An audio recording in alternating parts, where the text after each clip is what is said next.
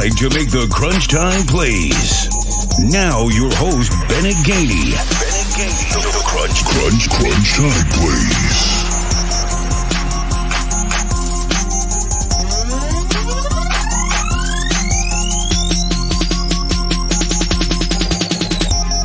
I'm Jordan Black, and you're watching and listening to Crunch Time Plays. Howdy, my name is Jennifer Streeter. This is Andrea Carter. Taylor McGregor here. Jim Bradford here. Hey y'all, this is Caroline Fenton. Hey everybody, this is Courtney Mims from Pig Trail Nation, and you're watching and listening to Crunch Time Plays. Hey, it's Jim Dunaway from the next round. And when it comes down to the final ticks on the clock, I always look for crunch time plays. Welcome in, everybody. It's time to make crunch time plays. The Ohio State Buckeyes are 9 and 0, currently ranked number two in the college football playoff rankings, and having a very good recruiting class as well. We're going to dive into all of that with our buddy Steve Helwagen from 24 7 Sports, Bucknuts.com. Steve, I don't know if you know this, but you have officially broken the record for guest appearances on Crunch Time Plays. So, congratulations on that, my friend. I hope you're doing well. Well, that's cool. Yeah, I'm doing good. I'm hanging in, just running around town here. We had basketball stuff, football stuff today, and um, you know, never a dull moment here with uh, covering these teams. So yeah, it's uh, it's been real busy. no doubt about it. Well, to start off with, I wanted to ask you about JT Tuimoloau because we we made him a crunch time player a couple weeks ago for his obviously he had a incredible performance against Penn State, but I feel like outside of outside of Columbus, he kind of got forgotten a little bit. Since he was his, you know, recruitment went past signing day during the during the COVID cycle. He obviously picks Ohio State, the number one ranked player in that class. But to to me, he kind of got overlooked a little bit outside of Columbus. But man, everybody uh, knows about him again now after that performance against Penn State that he had. Yeah, he was one of the top five players in the country last year for the 2021 class and uh, didn't make his decision until July 4th, I think. And then, you know, all of the other freshmen were already on campus for at least a month, and some of them all the way back to January. And so he shows up just in time for the start of the preseason camp. And he really didn't get a chance last year to make as big an impact, perhaps, as he might have they had some veteran players. They had a defensive end, Tyreke Smith, who left and went to the NFL. They had Zach Harrison, who is still there now as a senior. Uh, his friend uh, Jack Sawyer, also a true freshman, was there. So they had some other guys, Javontae Jean Baptiste. And so he really didn't get to make much of a mark last year as a true freshman. But this year, uh, he and Jack Sawyer have kind of split uh, the number of starts through, uh, I guess it's nine games now at the one defensive end position with uh, Zach Harrison starting almost all of the other games at the other defensive end position. And what we came to see in weeks, I guess it would have been week eight against Penn State, big game on the road, and the Buckeyes are trailing in the second half. Uh, JT Tuimoloau had one of the greatest games any Ohio State defensive players ever had. Uh, six tackles, three tackles for loss, two sacks, two interceptions, one for a touchdown, forced a fumble, which he also recovered, which set up a touchdown. He also tipped a pass that Zach Harrison intercepted as well. So he had a hand in all four of the turnovers in that game, forcing the fumble and recovering it, the two interceptions, and then tipping a pass for an interception.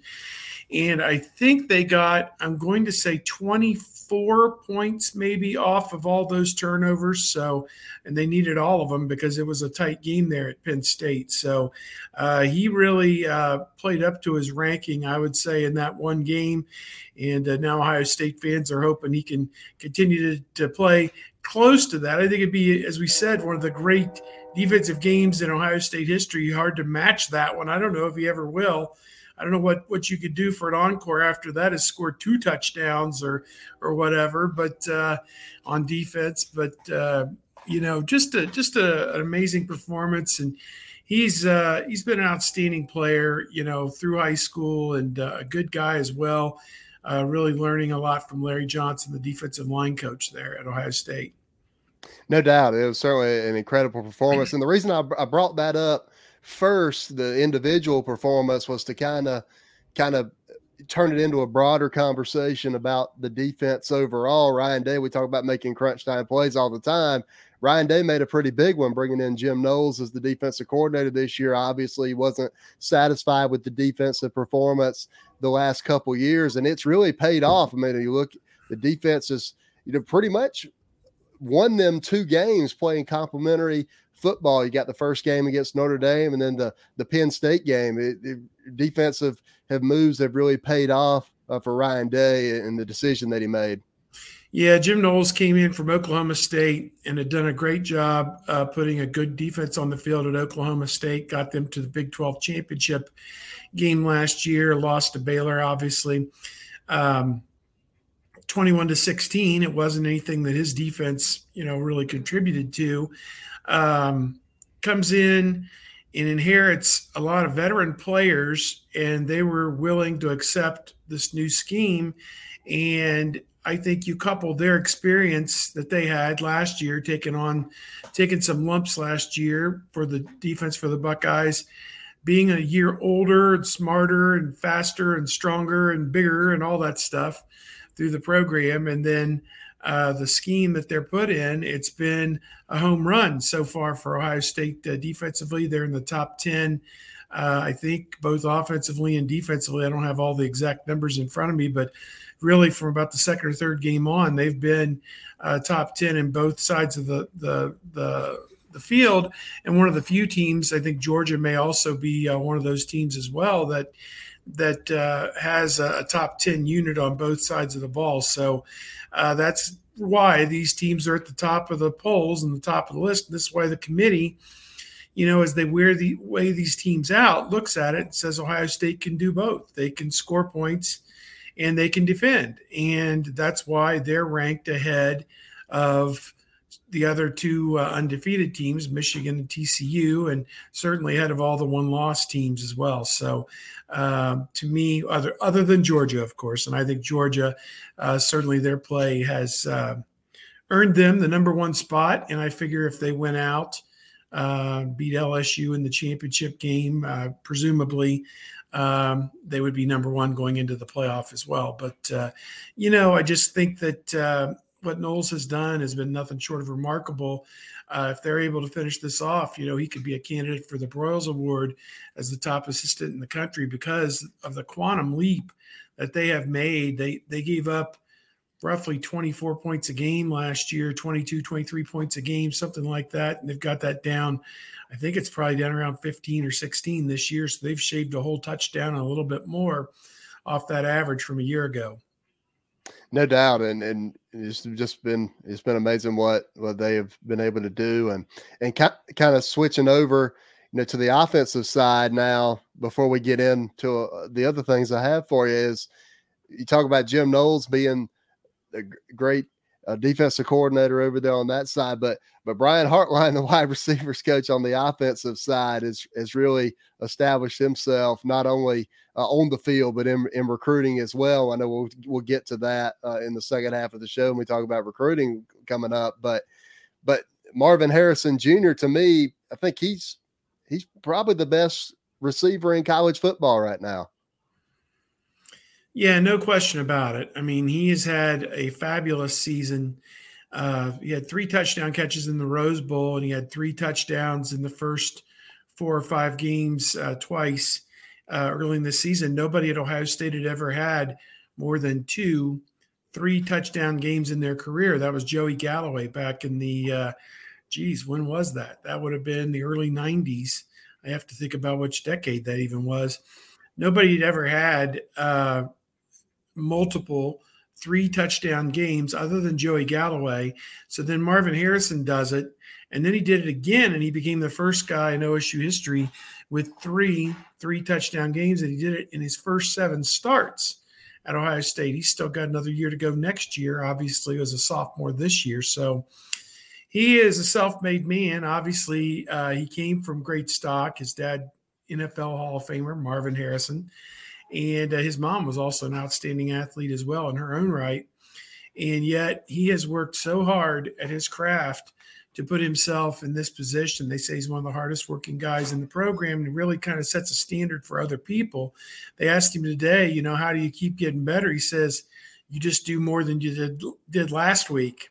And you think about that, you know, that's extra 10 minutes on the jugs machine or whatever and he's just putting in more and more. And when we left today, he was still out there on the field all by himself, working on the jugs machine. And this is why he's going to be an All American and potentially the Biletnikoff Award winner this year because he is out working the competition.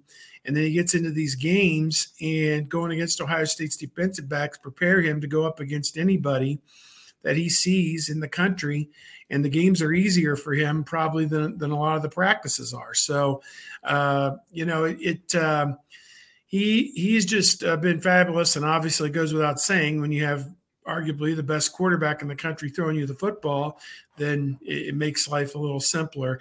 Uh, they all had it very hard last week at Northwestern trying to throw the ball in the 30, 40 mile an hour winds up there. But uh, uh, other than that game, they, there have been very few teams that have put a put a stop on that Ohio State offense.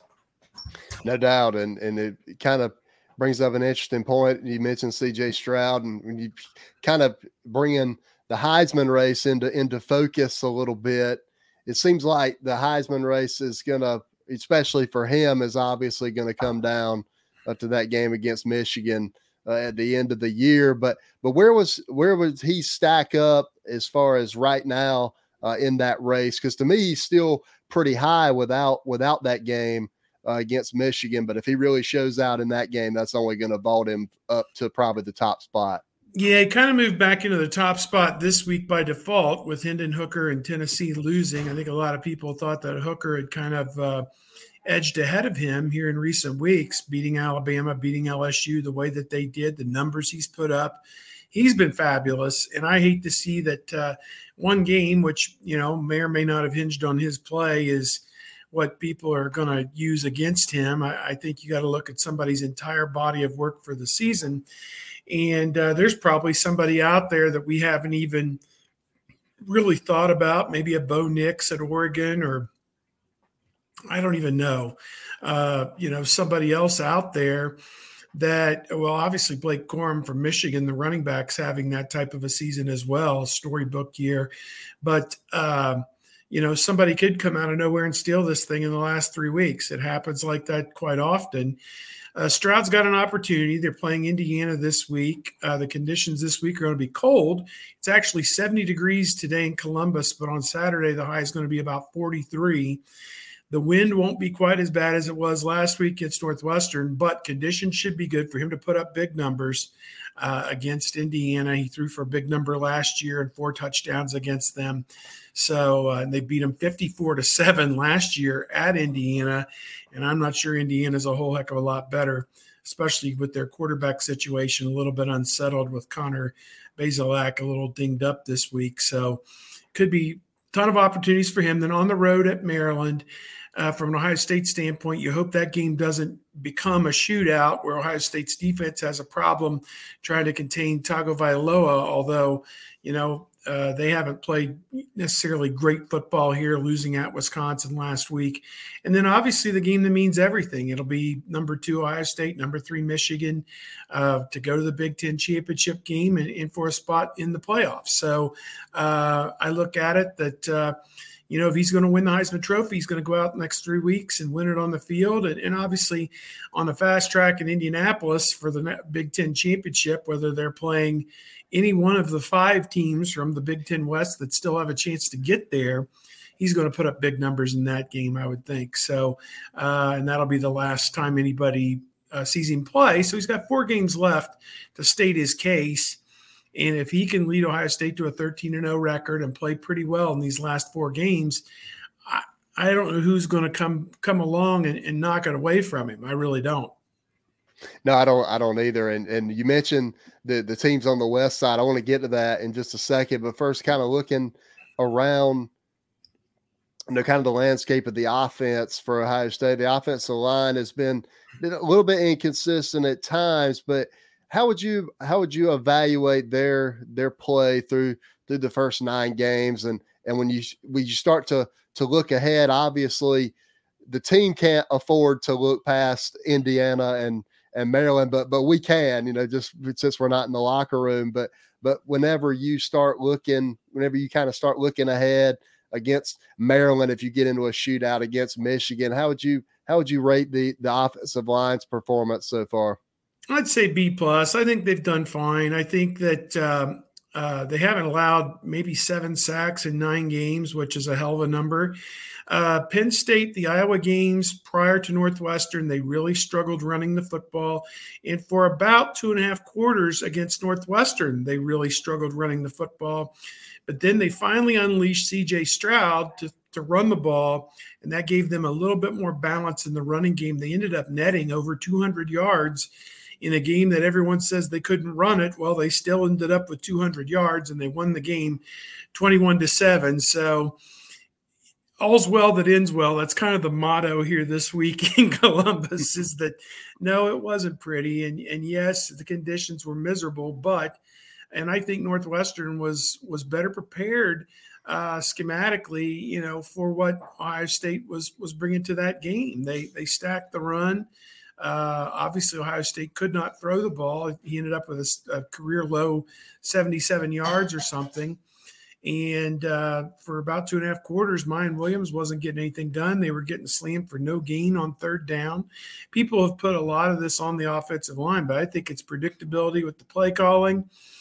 I think it's um, a lot of things that the opponent's putting eight or nine men in the box and in a couple of these more recent games. And Ohio State, you hate to hear somebody say this, but they're almost in a posture where they have to run the ball, rather pass the ball effectively to set up the run. And you never want to be in that posture. You want to be able on first down to line up, knock them off the line of scrimmage, and go get six, seven yards.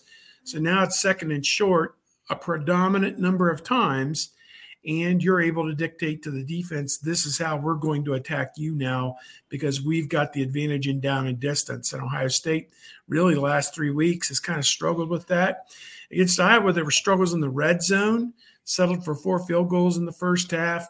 Uh, Penn State, they just never really were able to run the ball at Penn State. Uh, TreVeyon Henderson, Miyan Williams, the running backs have been in and out of the lineup with injuries. Henderson missed the Northwestern game. No idea whether he's going to try and give it a go uh, this week against uh, Indiana or not. Guess we'll tune in Saturday and find out. Miyan Williams played hurt. I thought at Northwestern they never put the freshman Dallan Hayden in the game. So you kind of left with what you're left with at this point. They couldn't run it, they couldn't throw it, and it, it, was pretty ugly for about a half or so there at Northwestern. And they took them seven possessions to score a touchdown, and I can't imagine when the last time an Ohio State Ryan Day team, back to even when he was just the coordinator for Urban Meyer, struggled that badly um, with the football. So, uh, you know, there were a lot of things going wrong, and again, this is Indiana. They're three and six. Uh, are they just playing out the string at this point because postseason seems off the table for them? 40 point underdog at Ohio State. Ohio State needs to go out, take care of business, and get back to running the football the way that they expect to be able to run it. No doubt, and I want to I want to look ahead to the Michigan game and the, and the Big Ten championship possibility here in a second. But you mentioned kind of the predictability of the the play call and different things like that. To to me, it's when you're in the the rarefied air that Ohio State has been in for the especially in the you know in the playoff era, they've been you know several times now, and and obviously one of the top teams in the country. To me, it's almost like people are, are when you're in the rarefied air that Ohio State is in, they just try to try to uh, pick holes in a in a team, especially when people were talking about the offensive line against Northwestern. They couldn't get a push on, you know, third and one, short yardage situations. I mean, to me, all these teams are in kind of Super Bowl mode when they're playing Ohio State, and especially in those conditions, it's really hard to to kind of ex- exude your will when they're stacking the box with nine or ten guys, especially when it's you know 30 mile an hour wind. You obviously know they're Ohio State's going to try to run the football. And so to me, combining all that, it seems like a lot of times when you're in the rarefied air that Ohio State is in, people always try to to try to pick you apart with a a finer tooth comb than they do other teams. Yeah, you make a really good point. They scored 21 points in the first game of the year against Notre Dame, then just 21 points this past game against Northwestern. They set a new major conference FBS record with their 70th consecutive game with 20 points. Oklahoma had the old record of 69.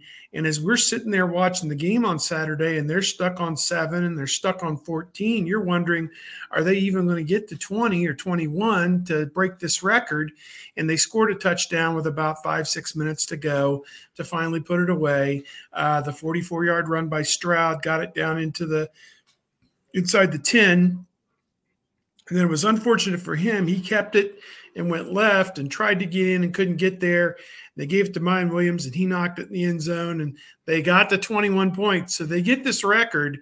But again, as I said, as it took them seven possessions to score their first touchdown out of the 70 games where they scored at least 20 points, this was probably the most difficult, the one where it was most in doubt that they were going to get to 20 points. And uh, somehow they did.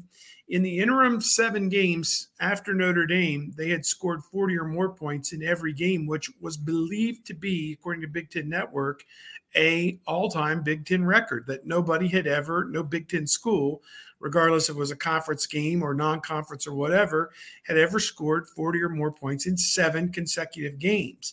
So, you know, you kind of add it all together and so you have a game where they don't score 40 points. I mean, the Penn State game was 44, which was as few as they've scored in forever. I mean, going back weeks, you know. And so when you get 21 after all these weeks of 40, people are like, what's going on here? And, and obviously the weather, the passing game, all that had something to do with it. But um, you're, you're right. When you when you're so prolific and you put up numbers like they have, uh, if if you falter for even one or two possessions, don't score in the red zone like they did against Iowa to that degree. Um, you know, it it it adds up. It adds up a little bit. So um, I don't know. They they um, I, I, keep kind of saying they're going to be fine because they've got Stroud, they've got Harrison, they've got Henderson and, and Miyan Williams. They're they're going to be fine, but I'd really like to see them you know, go out this week and, and exert their will on Indiana, go out to Maryland, play a really the onus at Maryland's going to be more defensively. They've got to come up with a good plan to contain uh, Taulia Tagovailoa and not allow him to pick them apart because he could throw for 300 against anybody at the drop of a hat. So um, as we've seen. I mean, they they played Michigan right down to the nub there back in September, so um, could expect it to be a, a, closer than expected game. No doubt, and, and you're starting to when you're starting to kind of look ahead and look at the game against Michigan. Not not diving into it too specifically. We can do that in a couple of weeks, you know, during game week. But kind of looking at it for just from a broad perspective when you're kind of looking at it from a playoff standpoint. To me, it the game means more. To me, Ohio State could could still work their way possibly back in with a with a loss. But to me, if Michigan loses to Ohio State, they're probably going to be out of it just based on their resume so far. What kind of what kind of way do, do you see that uh, playing out uh, in when we're kind of looking at it, you know, in the broader sense of what that game could mean as far as the playoff race goes? I think Michigan has a very good team. I think that uh, making the switch to McCarthy has kind of energized their offense a little bit. Blake Corum is playing as well as any Big Ten running back probably you know, in, in recent memory has played. Uh, they've been tested, though, you know, people will say, well, they played Connecticut and uh, Hawaii and Colorado State in the non conference. They didn't even play, you know, even a lower level ACC or Pac 12 or Big 12 team or whatever. I guess the, the word is that they bought out a contract with UCLA for a home and home and didn't want to have to play them, apparently. Now, I, I use that they didn't end up playing them. I don't know what the circumstances were who approached who, if it was UCLA or Michigan or mutual agreement or whatever, if the dates didn't work out or whatever. I don't know what the circumstances were. So let me retract that statement that they didn't want to play UCLA, but this will be two years in a row with no major conference non-conference opponent. As next year they're they're not doing it either. So you know you can hold that against them all you want. I think at the end of the day, their schedule and Ohio State's schedule are going to be very comparable because Ohio State, yes, played Notre Dame, also played Toledo and Arkansas State. Toledo, one of the better teams in the MAC. Uh, Michigan has the advantage from the standpoint of playing Illinois, which has seven wins and could be the West champion, although losing to Michigan may open the door to somebody you know else stealing that division title in a tiebreaker or something at the end. But Ohio State isn't playing anybody from the West anywhere close to that that caliber as Illinois. I mean, you know, Iowa, Wisconsin, both five wins, I guess, right now, or or right around it, or whatever. So, and uh, Northwestern's one of the worst teams in in the sport. So, um, you know, of the mutual, they have four mutual opponents and you take those four out that they've already played and take those out of the equation. Of the other five teams they played michigan's other five opponents have 18 wins. Ohio state's other five opponents have 20 wins. So the schedules really aren't as far apart as people might want to say. I know notre dame major conference. We don't even know if notre dame's going to end up in the top 25 because they've still got to play usc on the road. And uh, you know usc right now is a top 10 team uh, is eight and four going to be good enough for Notre Dame to finish in the top 25? They're going to settle this on the field. I think where this argument comes into play is for the loser. Do they have a valid case at 11 and one to backdoor their way into the playoff? I think it would take losses by some other people, uh, some other teams to, to potentially open that up uh, for them to have that opportunity. But, uh, you know, go out and win the game. And I think – Michigan's defense is starting to play really good football. I think Michigan, we saw they trailed Penn State or were tied 16 14. They were maybe ahead with Penn State and blew them out in the second half. Uh, this past week against Rutgers had a block punt in the first half, 17 14 at halftime, blew them out 38 to nothing in the second half. That's as good a football as any team in the country's probably played all season. So um, they've got a good team. They got to come to Columbus the year is 2022. Michigan has not won in Columbus since the year 2000, which means most of the kids who are in college today uh, have never seen uh, Michigan win a game in Columbus. So that just kind of writes itself right there. That is this the year they break through with what looks like a very good team, or is this just the status quo going forward again? And Ohio State gets back in the win column uh, and holds serve at home. So, guess we'll have to wait a few more weeks on that one to be played out. But uh, I think McCarthy and Corum are going to test Ohio State's uh, defense, and certainly Stroud and his guys. They're gonna they're gonna test. Uh, uh, Michigan's defense. Stroud led them to 27 points last year at Michigan, but the Ohio State defense gave up 42, so it wasn't enough. No doubt, it's going to be a incredible. It's going to be a pretty pretty incredible uh, matchup. We talk about the rushing attack for Michigan and, and the passing attack for Ohio State, and and we when we, t- talked about Illinois, we talked about a couple of those teams from the West a little bit, but obviously most people view Ohio State and Michigan as the Big Ten championship game, just because the winner will be favored by at least two touchdowns in Indianapolis. So no, no doubt, and especially fast track, I, I, like Michigan or Ohio State to win that game comfortably. No, no doubt, definitely. And when you look at the, it, it's kind of kind of funny the way you look at it. Somebody somebody is going to come out of the West, whether it's Illinois with two losses right now, or or one of the four teams that has is in that cluster with three losses three in three. the big, three yeah, losses three in the. Big Ten and so to me, it's just kind of a it's just kind of a, a, a, contest to see who gets to be blown out by either Ohio State or Michigan. Yeah, we'll we'll see. Um, there are some interesting games. Obviously, I think Illinois and Purdue this week, Wisconsin and Iowa this week. So, if if Illinois is able to beat Purdue, um, you know, they they would still have probably a one game lead over some of those other teams, but they beat Wisconsin and Iowa head to head already. So it's kind of like, and they play Northwestern at the end. That's a guaranteed win. uh, in Michigan. So uh, they can actually give away the game to Michigan, finish nine and three and uh, six and three, and win the division. So uh, because they would have the prevailing tiebreaker on everybody. So their loss was to Indiana. They've cleaned up in the division. They've beaten everybody in the division. They've got the tiebreaker on everybody. So yeah, it's interesting, and and obviously Steve Steve Helwagen joins us from 24/7 Sports, making the crunch time plays with us. And just a reminder, you at home, you make your crunch time play, like the video, subscribe to the channel. They're too free. They're the only things that we ask you to do around here, both free. And and Steve, whenever before I get you out of here, we got to hit.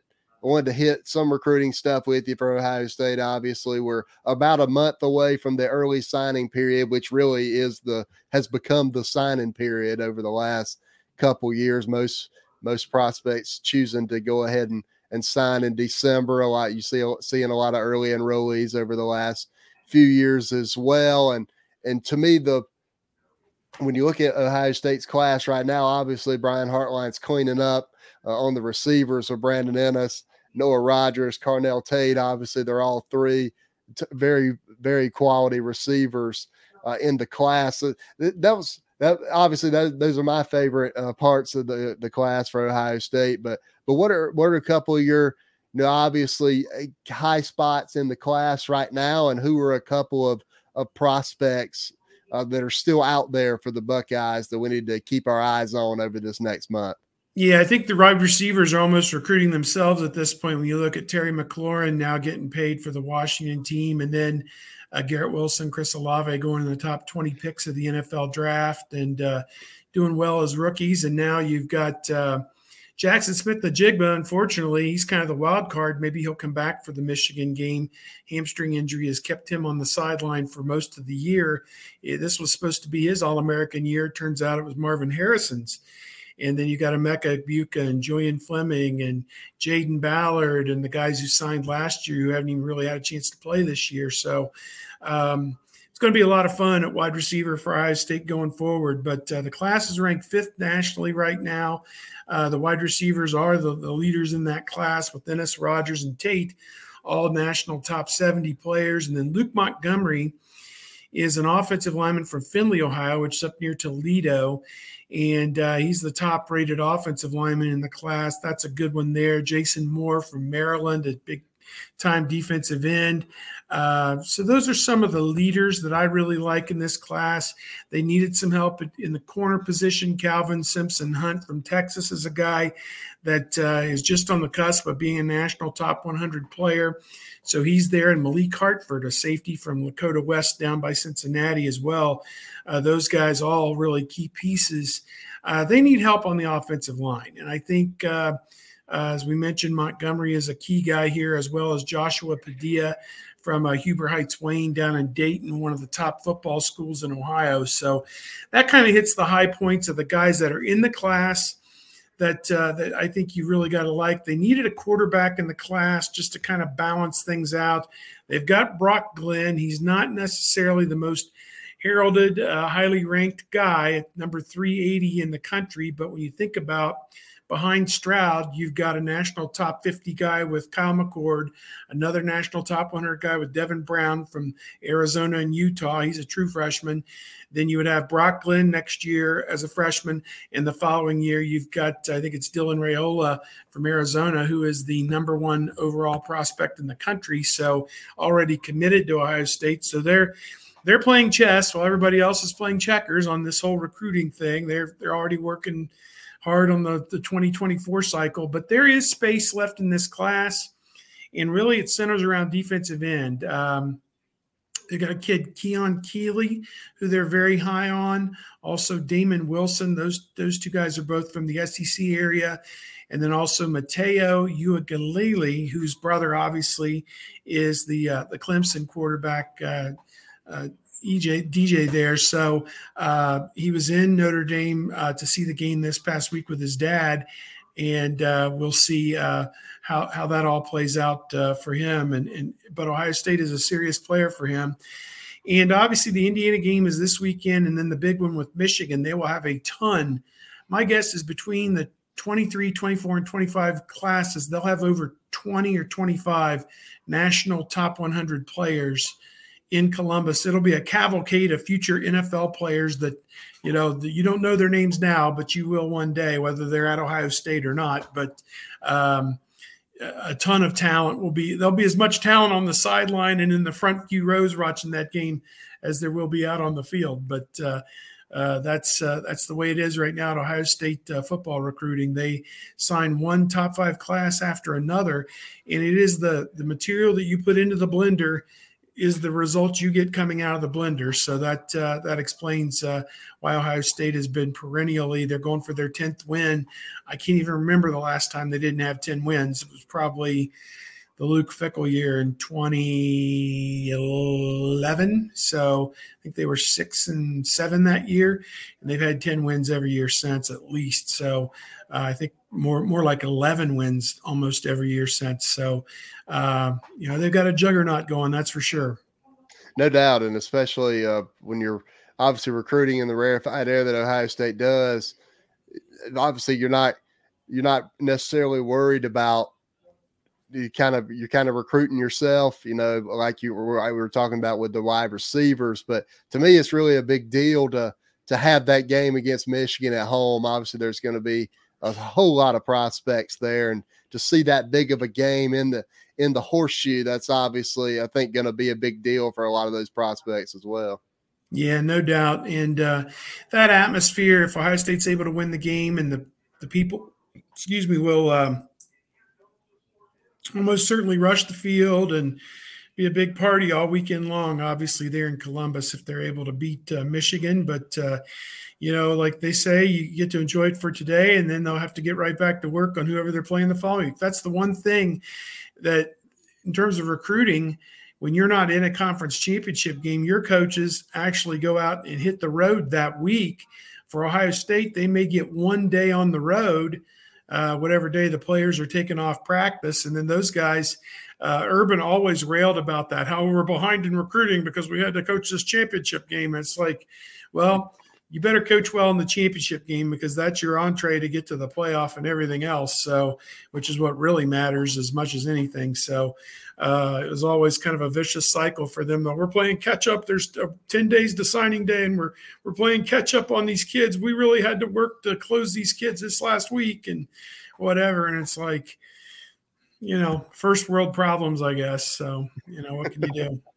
yeah, definitely. Like to me, it's uh, it seems like why I feel like there's a lot of momentum. I don't know Don't know if it'll ever happen or not in the next couple years, but there seems like there's a lot of momentum to push that early signing period to the summer. You know, it would help with those the coaches that are playing in conference championship games as well as as coaches that are you know, on the move, uh, hiring and firing coaches, different things like that. So to me, that'll yeah. be interesting to see if that gets any traction here coming up. I think from a player standpoint, it'd be nice to lock up your scholarship in writing before you go out and play a down of football as a high school senior, because you could break your leg and, you know, or blow out your knee or whatever, or, you know, have some kind of debilitating injury. And it's nice to know that they, they're still going to honor your scholarship one way or the other. So, uh, I know that's kind of morbid thinking, but I think that's that's also real world thinking too for these kids to protect them. Uh, if they've earned a scholarship, there's no reason why,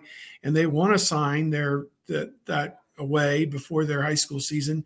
I really believe they should be able to do that because, um, you know, with the proviso that if the coach leaves or, you know, something some some terrible something terrible happens, you know, then then um, you know maybe the position coach leaves or whatever, then you can uh, you can reopen. But uh, yeah, I'm a I'm a firm believer of players' rights in this whole thing. I believed in the transfer portal, instant eligibility, NIL, all that stuff. I mean, I think that uh, anything that can be done, and that's why we're getting to this point where they want to have this playoff creep. Why they're taking it, you know, two extra rounds in the first go round from four to twelve I don't understand that. Why you why don't you go to eight and see how that works before you try to tack on another round? Because they're going to screw up the entire football schedule doing this. They're either going to start the season a week earlier in August and play the championship games Thanksgiving weekend and then first round of the playoff a week or two after that, and then semifinals, whatever and whatever and whatever, and this thing's going to go on and on. And they're not. There's no flip side here to take care of the student athletes, and uh, you know, going to have to maybe play as many as 16 games or something stupid. I mean, it's just maybe 17 games if if you're, you know, 12 plus the conference championship and four playoff games. You know, that's a lot of football, and and you know, for what? So I don't know. Well, we'll set all those issues another day, but uh, kind of sticky mess they've gotten themselves into here. Yeah, definitely. We'll definitely have to uh, definitely have to to settle those uh, in the in the years to come, obviously. But but for this year, here's the other thing: they're all so greedy they can't dis- can't decide who's going to televise it, and you got conferences pulling for Fox to get involved in it before the existing contract ends, and the other conferences are saying no, we're sticking behind ESPN, and you know they're so greedy that they you know they can't agree to even fix this for next year when when it should be eight or twelve next year. So whatever, you know. no, it's it's always it's always amazing to me that the you know obviously total greed. We're in the we're in the greedy uh, era with the with the new TV deals and all that. I mean that that that sounds great and all, but to me, is as just a person that loves college football, I don't care about any of that stuff. Like you can, yeah, we just we just care about Saturdays in the fall and and yep. and, and it, you know I used to be I used to be somebody that thought an expanding playoff would be would be a good idea, but but now for a for a, a variety of reasons, I really don't I really don't yeah. see I really don't see. I'm okay with the status quo. I'm okay with it because you know, I was at Northwestern this past week, and their whatever their record was, one and whatever, and their people still turned out, even though the weather was bad. They were tailgating in the bad weather and everything. And what did those people, what supporting that team, have to really look forward to? I mean, they are so far away from this other end of the sport, and yet, you know, they want to go out on Saturdays and and enjoy it and support their team, but they're kind of like they just keep butting up against this glass ceiling that uh, it's like TCU. It took an act of God to move an undefeated TCU team into the top four. If their name of their team was Texas or Oklahoma, they'd be number two or number three. You know, I mean, give me a break. You know, it, it, I'm tired of the. I'm not tired of the halves dominating. I'm tired of the halves getting all these advantages for no reason over you know all these other schools that that are doing things the right way and just can't catch a break sometimes. Yeah there's definitely no doubt about that. Well steve it's always a pleasure having you. We always have a, a great conversation and yep. tell everybody where we can find you on social media and tell everybody where they can find your work uh, as well because obviously you do an amazing job. You're you're the season seasoned veteran of ohio state uh, coverage yeah. covering it for was it 30 is 38 years now right? Well uh, basketball 35 and football full-time for about 28 i think something along those lines. I actually started covering the basketball full-time as a student in 1988 89 so this is the 35th year consecutively that i've done that. I wasn't really full-time on football till about 95 so uh, I did some part-time stuff with it previously, but didn't go home and away, you know, that type of thing. So yeah, bucknuts.com, 24-7 sports network at Steve Helwagen, as you can see it on the screen uh, with Twitter. And uh, yep, anything involving Ohio State, we got it. So come and check it out. No doubt. That's going to do it for us on Crunch Time Plays today. Thanks so much for being with us. Make sure before you head out to subscribe to the channel, like the video as well. And as always, make Crunch Time Plays. God bless everybody. Thanks for tuning in to Crunch Time Plays with your host, Thanks for tuning in to Crunch Time Plays with your host, Bennett Gainey. Make sure to like, subscribe, and follow at Plays Crunch on Twitter and Instagram.